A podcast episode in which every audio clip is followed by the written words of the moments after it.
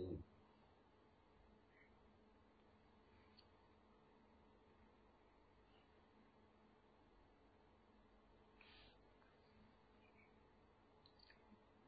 สวัสดีครับ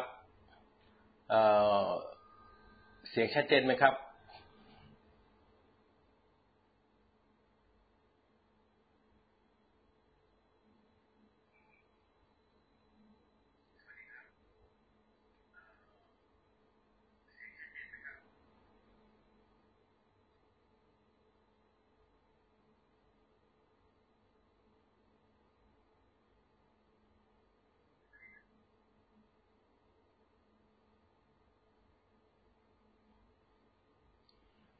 สวัสดีครับท่านที่เคารพทุกท่านครับวันนี้ต้อง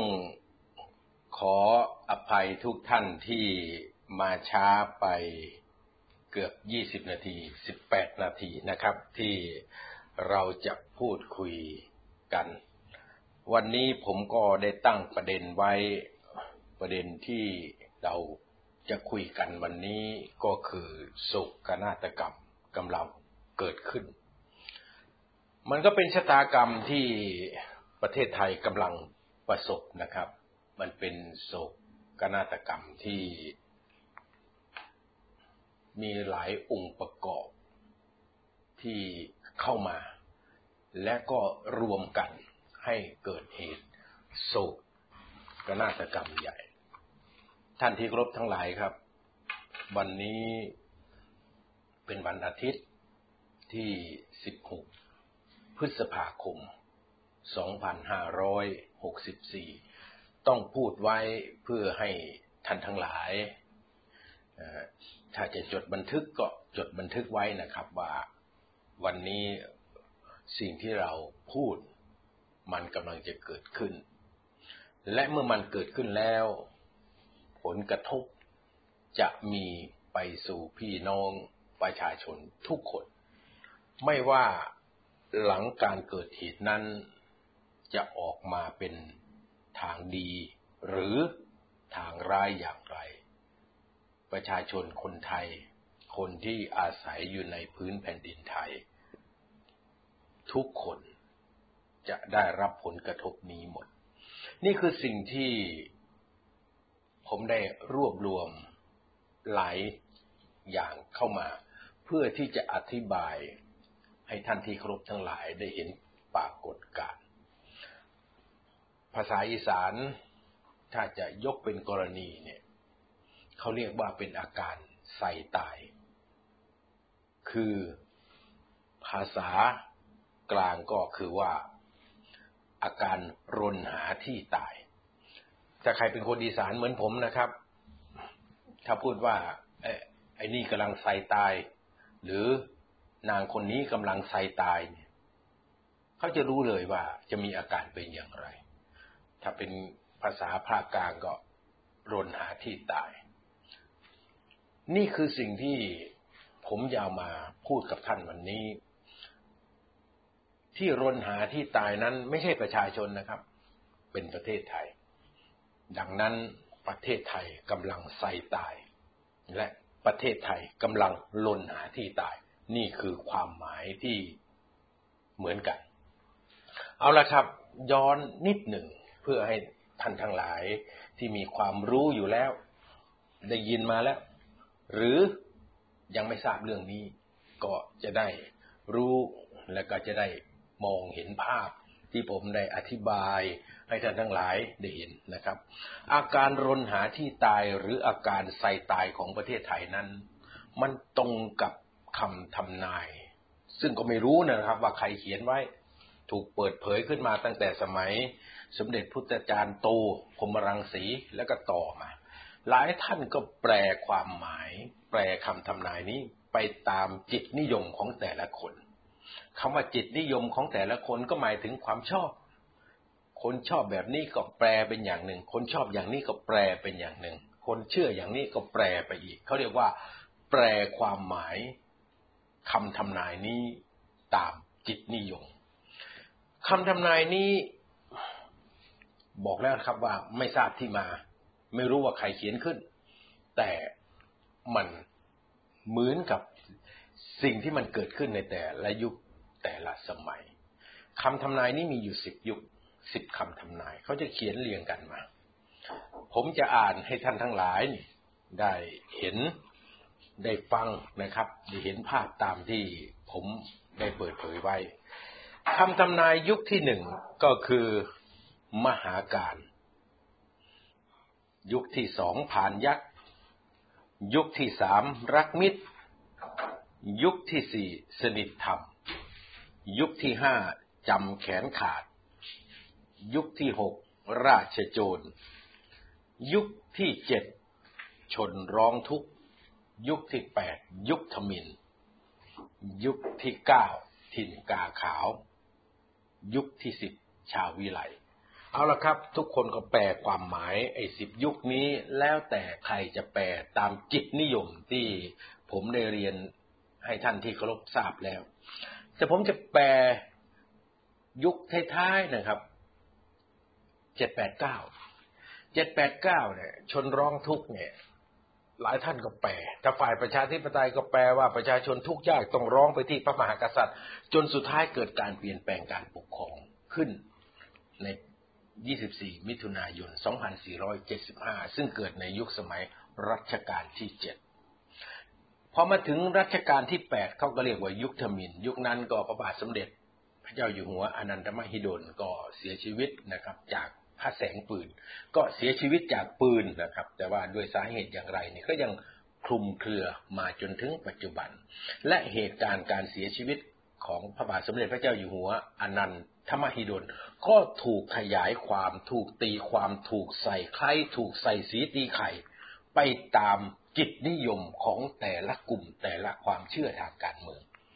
ยังหาข้อพิสูจน์ที่แท้จริงไม่ได้จนถึงปัจจุบันนี้กลายเป็นคดีประวัติศาสตร์ทางการเมืองที่เป็นปริศนาดำมืด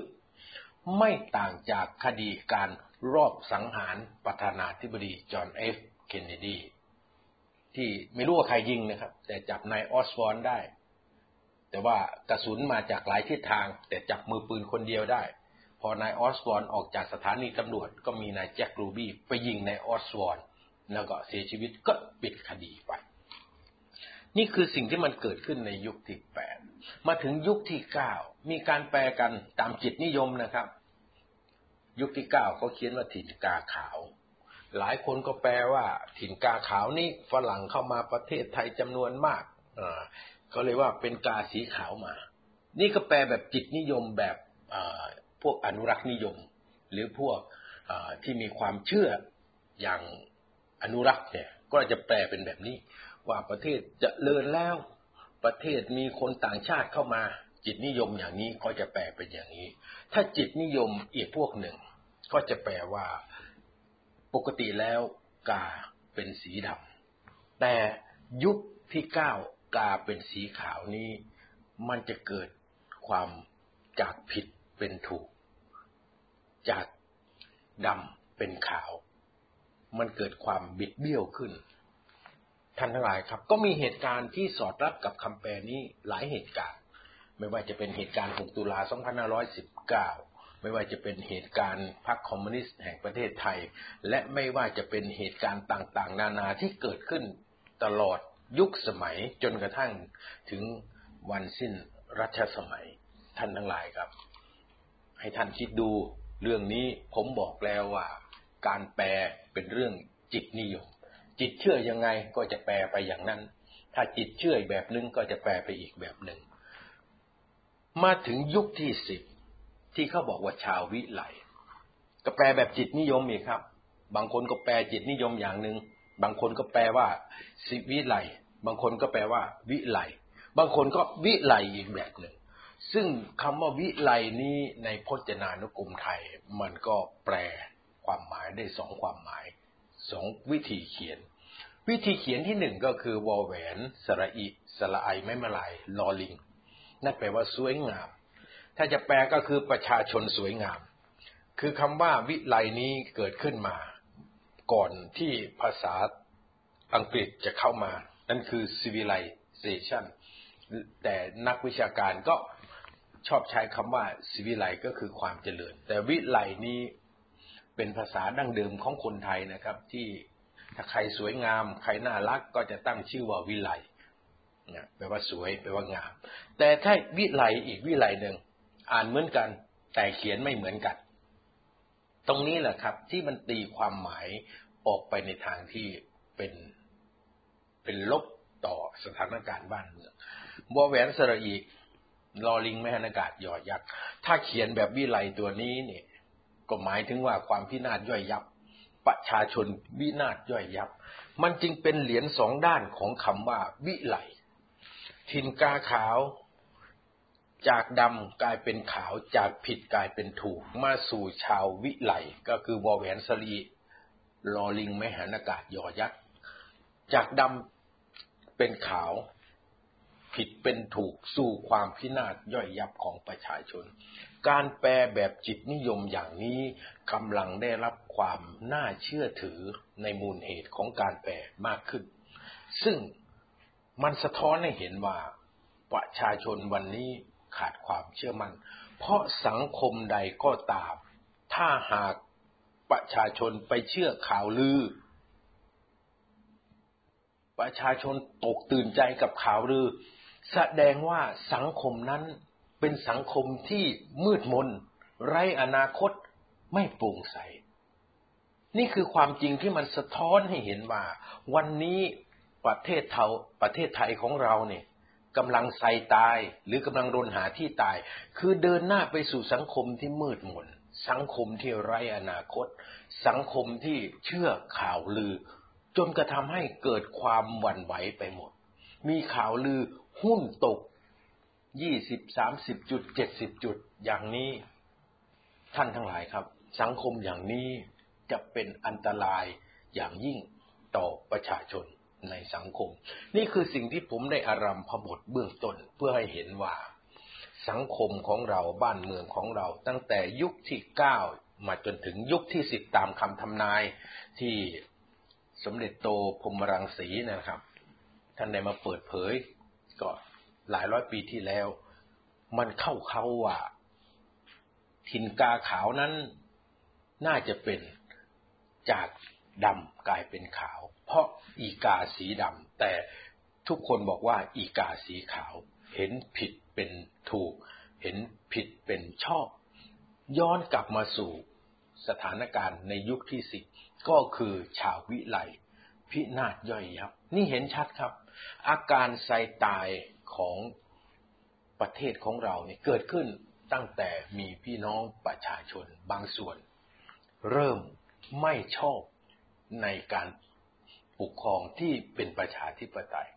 เริ่มมีจิตนิยมในการหลงไหลเผด็จการบางคนก็หลงไหลไปชั่วคู่ชั่วยามเนื่องจากได้รับการปั่นสมองที่ผิดบางคนได้ข้อมูลที่ผิดก็หลงไหลไปจึงเกิดเหตุการณ์ไซตายขึ้นในไปปลายยุคสมัยยุคที่เก้าก็เริ่มต้นนะครับตั้งแต่ปีสองพันห้าร้อยสี่สิบเก้ามาเลยวันนั้นแหละครับประเทศของเราก็เริ่มไซตายแล้วลึกไปจนกระทั่งเหตุการณ์วันที่ยี่สิบสองพฤษภาคมสองพันห้าร้อยห้าสิบเจ็ดอาการเข้าไปสู่ล็อกคำว่าลนถึงที่แล้วถึงที่ตายแล้วก็เกิดขึ้นวันที่ประเทศไทยถึงที่ตายก็คือวันที่ยี่สิบสองพฤษภาคมสองพันห้าร้อยห้าสิบเจ็ดเป็นวันที่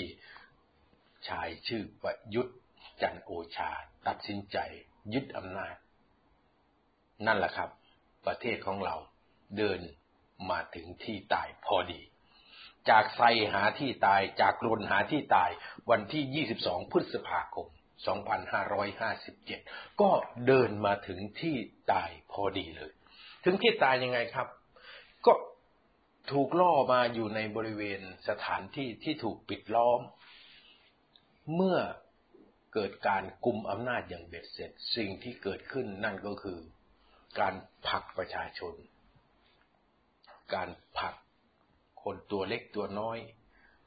จากคำว่าประชากรจากคำว่าพลเมืองที่เป็นประชาชนของประเทศนี้กลายเป็นผู้บริโภคกลายเป็นผู้จ่ายกลายเป็นผู้รับ สิ่งที่อำนาจรัฐจะประทานให้ตัดการมีส่วนร่วมของประชาชนออกไปมีคนกลุ่มหนึ่งที่ขึ้นมายึดประเทศของเราก็คือขุนศึกก็คือทหารหรือเผด็จการทหารแล้วเมื่อเผด็จการทหารมีอำนาจสิ่งที่เผด็จการทหารลากเข้ามาร่วมกันกดขี่ข่มเหงแล้วก็ดูดเอาทรัพยากรของคนในชาติไปก็คือในทุนใหญ่ถ้าภาษาที่เขาเรียกกันปัจจุบันก็คือพวกเจ้าสัวอังกฤษกับพวกไทคูนพวกมหาเศรษฐีท่านที่เคารพทั้งหลายครับและวันนั้นแหละครับการตายของประเทศก็เกิดขึ้นจนกระทั่งถึงวันนี้และประกอบกับการตายคือการเปลี่ยนแปลงทั้งโลกก็เกิดทั้งภาวะเศรษฐกิจล้มเหลวจนสุดท้ายมาถึงนี่แหละครับไวรัสโควิด สิบเก้า นี่แหละท่านทั้งหลายครับได้เห็นชัดเลยว่าประเทศของเราตายจริงประเทศของเรายากครับที่จะรอดพ้นจากหายนะครั้งนี้ไปได้ผมบอกท่านทั้งหลายเลยนะครับว่าให้เตรียมตัวไว้อย่างการประกาศจำนวนผู้ติดเชื้อวันนี้ก็จงใจที่จะไม่รวมตัวเลขผู้ติดเชื้อที่อยู่ในเรือนจำมารวมด้วยซึ่งเมื่อวานนี้ตอนเย็นทางราชทัณฑ์ก็แถลงว่ามี หนึ่งพันสองร้อยสิบเก้า คนเรือนจำคลองเปรมนะครับเป็นเรือนจำใหม่นะที่ไม่เกี่ยวกับเรือนจำพิเศษกรุงเทพไม่เกี่ยวกับทันทสถานหญิงกลางแต่อยู่ในบริเวณลาดยาวทั้งหมดซึ่งอธิบายซ้ำอีกครั้งหนึ่งลาดยาวจะมีสุดไปทางงามวงวานนู้นจะมีเรือนจำพิเศษกรุงเทพแล้วก็จะมีโรงพยาบาลราชทัณฑ์ถัดมาก็จะเป็นเรือนจำกลางคลองเปรมแล้วก็จะเป็นทันทสถานหญิงแล้วก็จะเป็นบำบัดยาเสพติดท่านทั้งหลายครับคลองเปรมติดคลองเปรมอยู่ระหว่างเรือนจำพิเศษกรุงเทพกับทันทสถานหญิงถ้าคลองเปรมติดบำบัดซึ่งนักโทษยาเสพติดที่เป็นผู้ชายนะครับจะเข้าไปที่บำบัดหมดแล้วมีอยู่ในนั้นแออัดมากนะครับแออัดจัดเย็นมากติดหนึ่งคนก็คือติดทั้งหมดนอกจากนั้นแล้วเรือนจำพิเศษกรุงเทพยังมีเพิ่มอีกแปดสิบแปดรายข้ามฝั่งนะท่านทั้งหลายครับมาที่ธนบุรีเรือนจำพิเศษธนบุรีก็ติดไปอีกหกร้อยยี่สิบเอ็ดรายนั่นหมายถึงว่าผมบอกท่านทั้งหลายเลยว่าวันนี้ตัวเลขจริงๆมากกว่านี้แน่นอนทำไมรัฐบาลจงใจไม่เปิดเผยเรื่องนี้ผมว่าเรื่องนี้เป็นวิกฤตที่ใหญ่มากนี่คือการนำไปสู่โศกนาฏกรรมท่านทั้งหลายครับใครเคยอยู่เรือนจำเคยเคยติดคุกจะวันหนึ่งสองวันสิบเดือนหรือเป็นปีนี่รู้ว่าสภาพในคุกเป็นยังไงแออัดยัดเยียดข้าวของเครื่องใช้ลำบากติดหนึ่งคนก็คือติดทั้งหมดอย่าไปถามหามาตรฐานการรักษานะครับโรงพยาบาลราชทัณฑ์เนี่ยเขาเรียกกันเล่นๆในหมู่ผู้ต้องขังว่าโรงฆ่าสัตว์นี่คือสิ่งที่มันมองให้เห็นภาพว่าสถานการณ์ครั้งนี้ไม่ใช่เรื่องปกติและเหตุการณ์ที่จะเกิดขึ้นในไม่อีกไม่กี่วันข้างหน้านี้ก็คือการระบาดรอบที่สี่นั่นหมายถึงว่ากระบวนการที่พลเอกประยุทธ์ได้ดำเนินการมาทั้งหมดตั้งแต่ต้นปีสองพันห้าร้อยหกสิบสามจนถึงวันนี้นะเป็นเรื่องที่ผิดพลาดไม่ถูกต้องจนกระทำทำให้การระบาดไม่สามารถจะควบคุมได้นี่คือสิ่งที่ทำให้สภาพประเทศของเรายากที่จะออกจากวิกฤตครั้งนี้เพราะพลเอกประยุทธ์มันเหมือนกับคนที่มีหน้าที่จะฆ่าประเทศนี้ให้ตายสนิทถ้าจะเป็นมือปืนก็มือหนึ่งพลเอกสนธิบุญยรัตรินยิงแต่ไม่ตายมือสองพลเอกประยุทธ์ยิงซ้ำถ้าเป็นสมัยโบราณประหารชีวิตก็ดาบหนึ่งพลเอกสนธิฟันชับลงวันที่สิบเก้ากันยายนสองพันห้าร้อยสี่สิบเก้าไม่ตายครับประชาชนยังพอฟื้นไม่ตายสนิทละกำลังจะพยายามดิ้นรนให้มีชีวิตรอดดาบสองมาเลยพลเอกประยุทธ์ฟันชับ ยี่สิบสองพฤษภาคมห้าเจ็ดตายสนิทงานนี้ท่านครับมันมีสิ่งที่บอกเหตุว่าเราจะพังนี่ชัดเจนที่สุดก็คือเราไม่มีเงินวันนี้เรามีหนี้สินสาธารณะ ห้าสิบเก้าเปอร์เซ็นต์ ต่อ จี ดี พี กฎหมายบอกว่าห้ามเกิน หกสิบเปอร์เซ็นต์ กู้หนี้ยืมสินไม่ได้อีกถ้าจะกู้ก็ต้องแก้กฎหมายนี้ซึ่งแก้กฎหมายเมื่อไหร่สภาพของประเทศไทยก็จะเดินหน้าไปสู่การเป็นเวเนซุเอลาจำผมไว้นะครับแก้กฎหมายเมื่อไหร่เราก็จะเดินหน้าไปสู่การเป็นประเทศเวเนซุเอลาซึ่งนักธุรกิจนักวิชาการนักเศรษฐศาสตร์เริ่มพูดกันแล้วเขามีความชำนาญมากกว่าผมแน่นอนแต่เราเห็นภาพเหมือนกันผมอาจจะไม่เห็นไส้ในทั้งหมดเพราะรู้เบื้องต้นในเรื่องของเศรษฐศาสตร์แต่ไม่รู้รายละเอียดเรื่องตัวเลขแต่เราเห็นว่าการที่ประเทศอย่างเวเนซุเอลาเป็นประเทศที่ร่ำรวยจากการขายน้ำมันและเอาเงินมาแจกประชาชนมันก็ไม่ต่างอะไรจากพลเอกประยุทธ์ที่บริหารประเทศไทยซึ่งประเทศที่ยังไม่ร่ำรวยมีรายได้ปานกลางหรือยากจนด้วยซ้ำหรือเป็นประเทศกำลังพัฒนาด้วยซ้ำแต่เอาเงินภาษีแจกประชาชนมาตั้งแต่การเป็นรัฐบาลเมื่อปีห้าเจ็ดคนคิดก็สมคิดจาตุศรีพิทักษ์นะบัตรคนจนบัตรคนจนผมจึงบอกท่านนะครับว่าคนเหล่านี้ร่วมกันฆ่าประเทศไทยให้ตายสนิทมันมีรัฐบาลไหนที่ภาคภูมิใจกับจำนวนตัวเลขคนจนที่เพิ่มมากขึ้นฉลองชัยดีใจกันจากมีคนจน หกแสน พอมีคนจนเพิ่มได้ล้านนึงดีใจเพิ่มคนจนหนึ่งล้านให้กลายเป็นคนจนห้าล้านคนเพิ่มให้เป็นสิบล้านคนและบอกว่าจะเพิ่มบัตรคนจนให้ได้สิบห้าล้านคน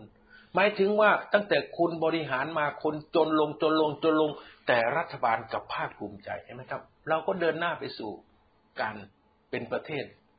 ล่มสลายทางเศรษฐกิจประกอบกับวิบัติทางเชื้อโรคอีกไม่ตายตอนนี้ก็ไม่รู้จะตายตอนไหนลักษณะของโครงสร้างทางเศรษฐกิจที่ล่มสลายง่ายที่สุดครับเงินหายาก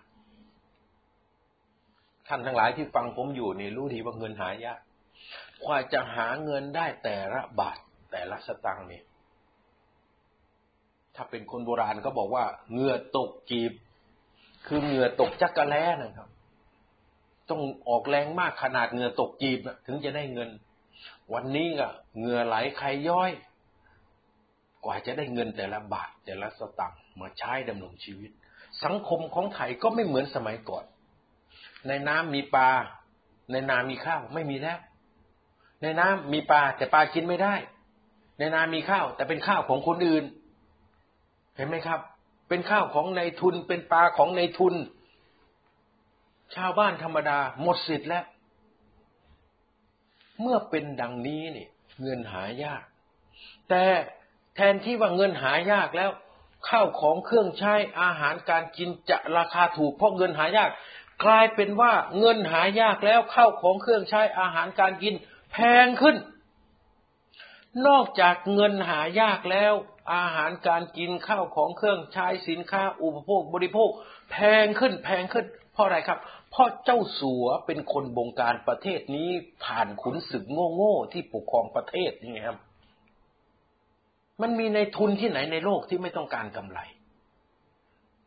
ยิ่งรวยมากยิ่งโลภมาก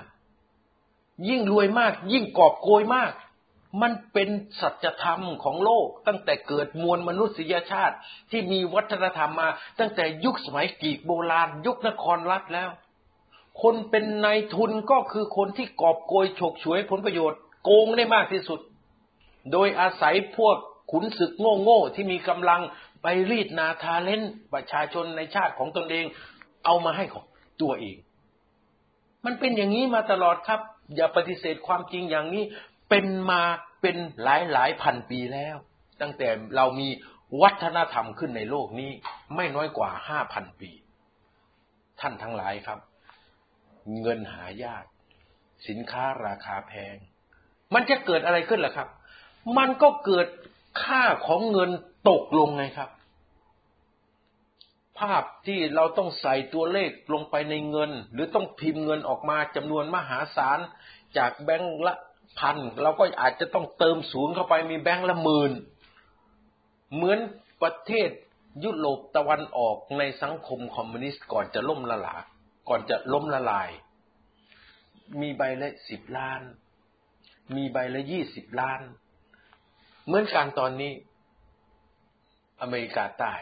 เวเนซุเอลาและอเมริกากลางที่คนอพยพหนีออกจากประเทศตัวเองเดินขบวนพาเลทหนีออกมาจากเวเนซุเอลา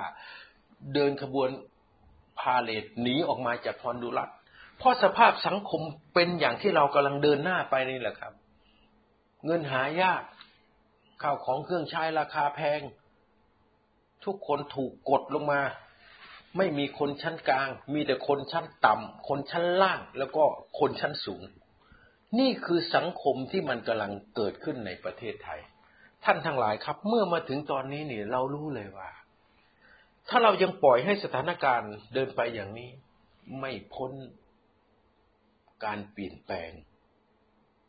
อย่างขนาดใหญ่ประกอบกับสังคมบ้านเราเกิดเชื่อข่าวลือขึ้นสังคมปิดสังคมสิ้นหวังสังคมไร้อนาคตต้องบอกกับท่านที่เคารพว่าการตายโศกนาฏกรรมใหญ่กำลังคืบคลานเข้ามาสู่แผ่นดินของเรานอกจากการเสียชีวิตจากโรคร้ายแล้วถ้าหากควบคุมสถานการณ์ไม่ดีถ้าหากรัฐบาลยังเป็นประยุทธ์อยู่สุดท้ายหนีไม่พ้นเหตุการณ์ที่คนต้องลุกขึ้นมาฆ่ากันเพื่อแย่งชิงอาหารลุกขึ้นมาฆ่ากันเพื่อแย่งชิงสินค้าอุปโภคบริโภคภาษาอังกฤษเขาบอกว่าสังคมแบบนี้ก็คือสังคม dog eat dog คือมันโหดร้ายขนาดหมาต้องกัดกินหมาด้วยกันเราจะเดินไปสู่จุดนั้นเราจะยอมไหมครับต้องถามท่านเราจะยอมไหมถ้าเป็นอย่างนั้นมันก็จะตรงกับคำทำนายยุคที่สิบที่ว่าชาววิไลบอแวนสระอิลอลิงแม่นากาศยอยักษ์ประชาชนพินาศย่อยยับเราจะยอมให้สิ่งนี้เกิดขึ้นไหมเป็นคำถามที่ทุกท่านจะต้องมาคิดหลายท่านที่ฟังผมอยู่มีลูกหลายท่านฟังผมอยู่มีหลานหลายท่านมีพ่อแม่ยังมีชีวิตอยู่ครอบครัวครอบครัวเราจะยอมให้ครอบครัวของเรา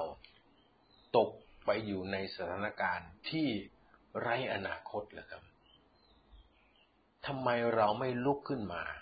เพื่อจะหยุดยั้งสถานการณ์นี้ก่อนที่ทุกสิ่งอย่างจะสายเกินกว่าจะแก้ไขอย่าให้สายเกินไปครับเราอย่าฟื้นฟูประเทศจากกองซากปรักหักพังแต่เราควรฟื้นฟูประเทศในสภาพที่สิ้นเนื้อประดาตัวแต่ยังไม่อยู่ในความปรักหักพังนี่จะดีกว่าไหมครับผมถามหลายท่านแล้วงบประมาณ สองพันห้าร้อยหกสิบห้า นั้นขาดดุลงบประมาณ เจ็ดแสนห้าหมื่น ล้านนะครับแล้วก็กู้ไม่ได้อีกนอกจากแก้กฎหมายดังนั้นการแก้กฎหมายที่จะเพิ่มหนี้สินของประเทศนี่แหละจะเป็นตัวหายนะจำเป็นต้องทำไหมครับจำเป็นต้องทำเพราะไม่มีเงินแล้วกู้ไม่ได้แล้วแต่เมื่อทำแล้ว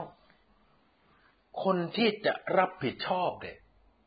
กลายเป็นคนที่ทำความหายนะให้กับประเทศชาติพูดใหม่อีกครั้งหนึ่งเพื่อให้ท่านได้เข้าใจลึกซึ้งจำเป็นต้องกู้เงินแต่คนที่กู้และคนที่จะใช้เงินนั้นคือคนที่สร้างความหายนะให้กับประเทศชาติมาตลอดเจ็ดปีนั่นคือสิ่งที่เป็นอันตรายที่สุด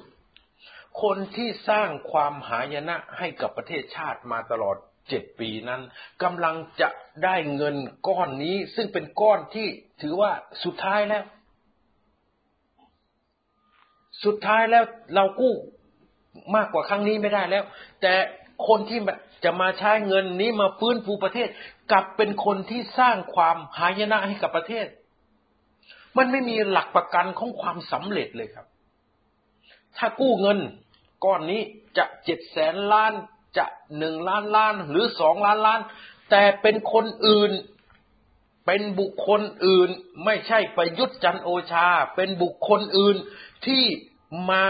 รับผิดชอบในการใช้เงินก้อนสุดท้ายที่เราจะกู้ได้เราเหลือความน่าเชื่อถือแค่ครั้งนี้ครั้งเดียวเนี่ยแล้วใช้เงินก้อนนี้ในการฟื้นฟูประเทศเอาประเทศหลุดออกจากโควิดเอาประเทศหยุดหายนะเนี่ยมันน่าจะมีโอกาสประสบความสำเร็จน่าจะมีโอกาสเป็นความหวังมากกว่าที่จะให้คนที่ทำให้ประเทศชาติและประชาชนหายนะมาตลอดเจ็ดปีนี่มาทำงานนี่คือสิ่งที่ผมจะสื่อกับท่านทุกวันนี้วันนี้บอกเลยหนีไม่พ้นต้องกู้เงินแต่คนที่กู้มันควรจะเป็นคนอื่นไม่ใช่นายประยุทธ์จันทร์โอชาไม่ใช่คนที่ทำให้ประเทศชาติหายนะมาตลอดเจ็ดปีถ้าคนคนนี้ทำก็หนีไม่พ้นหายนะวันนี้แหละครับตายไม่ฟื้นไม่มีทางฟื้นในประเทศนี้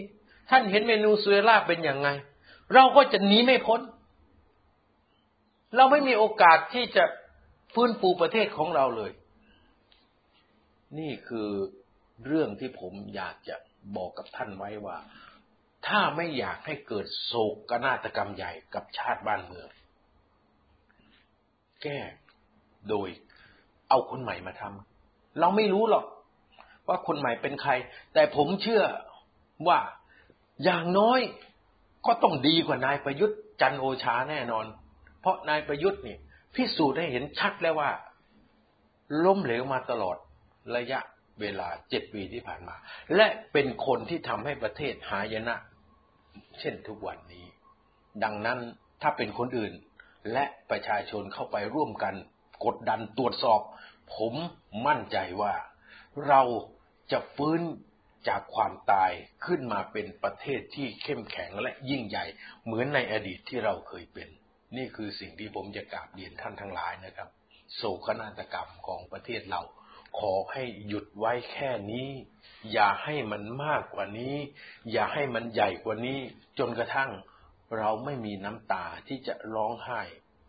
กับความสูญเสียที่เกิดขึ้นของชาติบ้านเมืองหยุดน้ำตาของเราไว้แค่นี้หยุดโศกนาฏกรรมของประเทศไว้เพียงเท่านี้ผมจึงฝากท่านทั้งหลายไว้นะครับวันนี้ผมไทยกรพลสุวรรณก็ต้องขอหยุดการพูดคุยกับท่านไว้เพียงแค่นี้ก่อนพบกันใหม่อีกครั้งหนึ่งครับสวัสดีครับ